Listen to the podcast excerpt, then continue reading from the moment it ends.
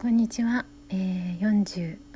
？54回目 のピココンゆるスピリレートークはカオルンが宮古島からお送りします、えー、暖かくなってきましたよね。すっかりというか宮古はもう暑いです。もうカンカン照りというのかな。アンド蒸し暑くってもうクーラーはねフル回転してるしあのもし観光客にねまあこんな時期ではあるものの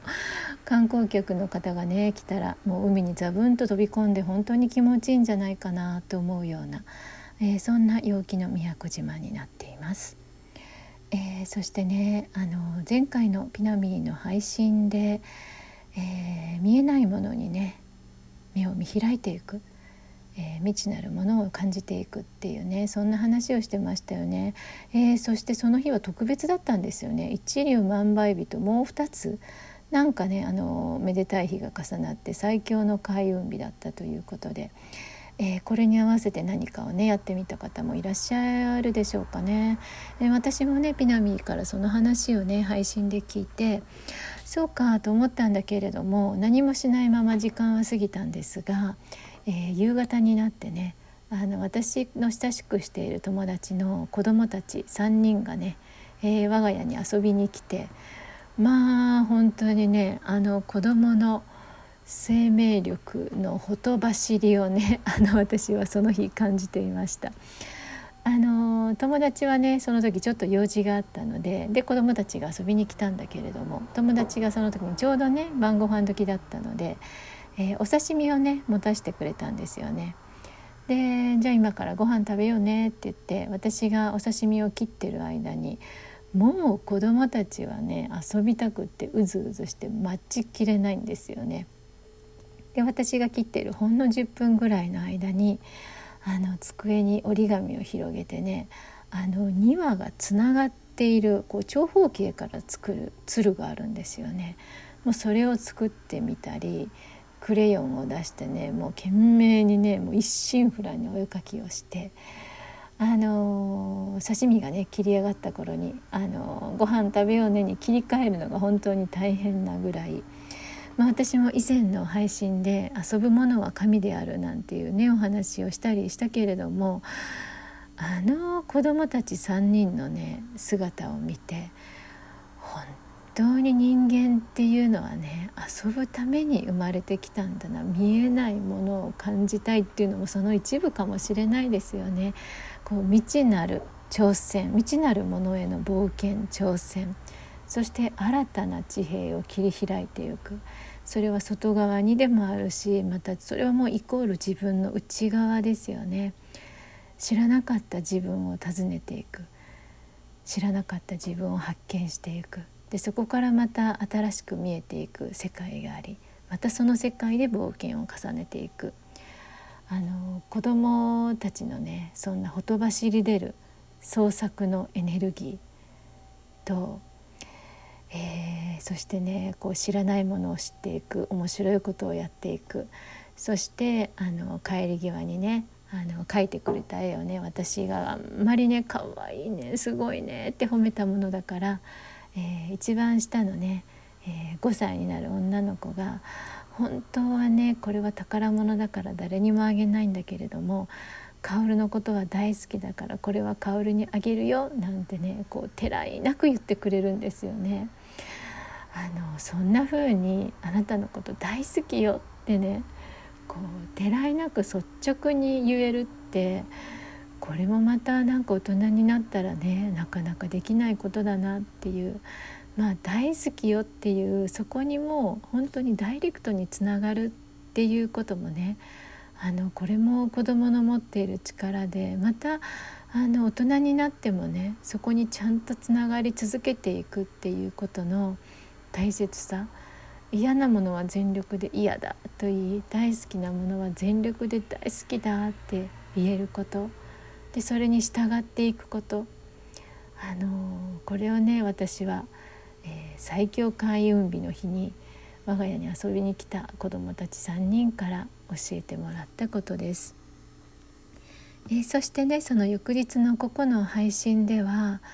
えー、っとね「チェイン・オブ・ラブ」でしたっけ？クレイ・ウォーカーというね随分懐かしい曲だそうなんですけれども、えー、私はね個々の配信でこの曲を聴って初めて YouTube から探して聴きました。そしてあのまさにね未知なる世界アメリカにココが来ていろんな人に優しくされながらもね、えー、過ごしてきた中でこの曲に出会って涙が止まらなかったっていうのもね、えー、ここのねきっと一番深いところにある美しい泉にねこの曲の持っている真実のなんだろう雫がその真実の一滴がね甘露となってねここの中の美しい泉に、えー、落とされて波紋を広げてそれが涙になって溢れてきたのかななんて思いながら、えー、ここの配信を聞いてそしてまたこの曲を聴いてねあの恩送りっていうね、えー、誰かを親切にしたらその親切が巡り巡ってそしてまた、えー、自分に戻ってくるようなねそんな曲の内容でしたよね。あのよくあの自分の与えたものが返ってくる。自分の放ったものが返ってくる。そして今自分の前にあるものは自分自身がかつて放ったものだ。なんていうことをねよく言いますよね。こう愛を受け取りたければ愛を与える、まあ、もちろんねその受け取りたいがために 与えるっていうのもは順番としてはあの違うんでしょうけれどもまあいやおうなくやはり自分から意図せずにあの放たれていくもの与えているものっていうのが、まあ、結果的にね自分の人生を満たしていくものになっているんだろうなっていうこれもきっとねあの自然界というのかこの宇宙の摂理断りじゃないのかなって思ったりしますよね。あのまあ、それでね思い出される私のこの痛切なあのことが思い出があるんですね。もうそれは本当にはるか昔になるんですけれどもまだ20代の頃ですねあの当時結婚していた私がね、まあ、元に夫に放たれたあのちょっと手痛い一言だったんですけれどもそれはね彼が改めて私に言ったんですよ。あんたはさってテイクアンドテイクの人だよねって 受け取ってばかりの人だよねと。でまあそう彼が言うその背景にはまあ一緒にね2人で過ごしていてまあ、旅先なんかに行ってもどこに行ってもね、まあ、よく親切にされるんですよね。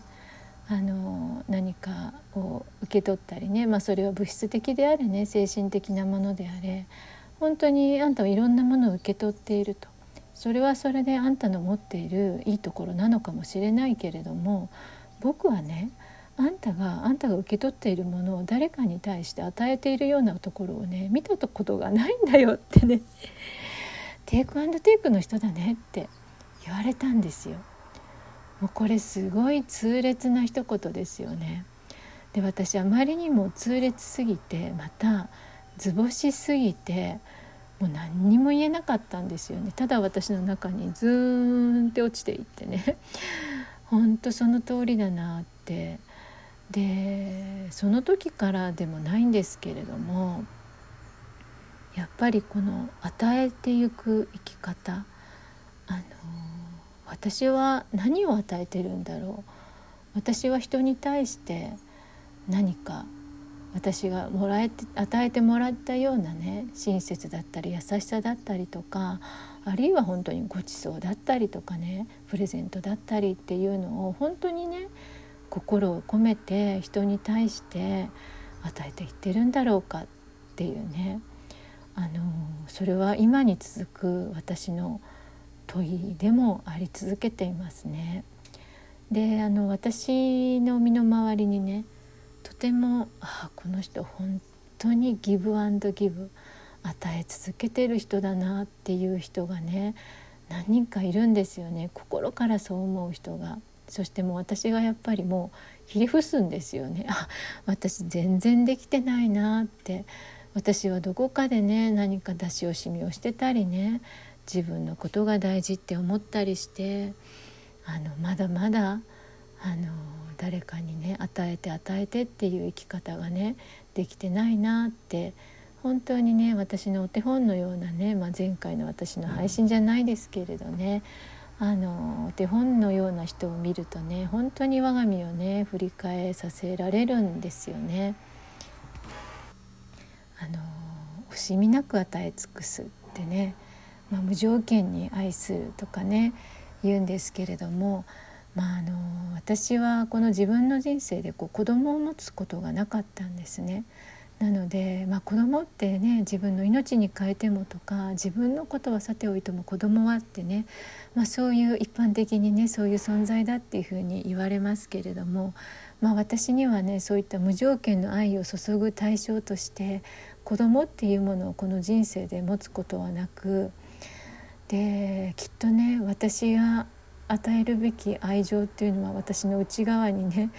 あのもうレディーの状態でいつでも私が OK を出したらもう出てくるよっていうぐらいあのいると思うんですよね子供に注げなかった分ね。なので私は自分の周りの与え続けている人を見ながらそして許されて与えられてあの生きてきた自分の人生を振り返りながらいつかねいつかと言わずもう今日からね 本当にあの内なるものを人々に注げる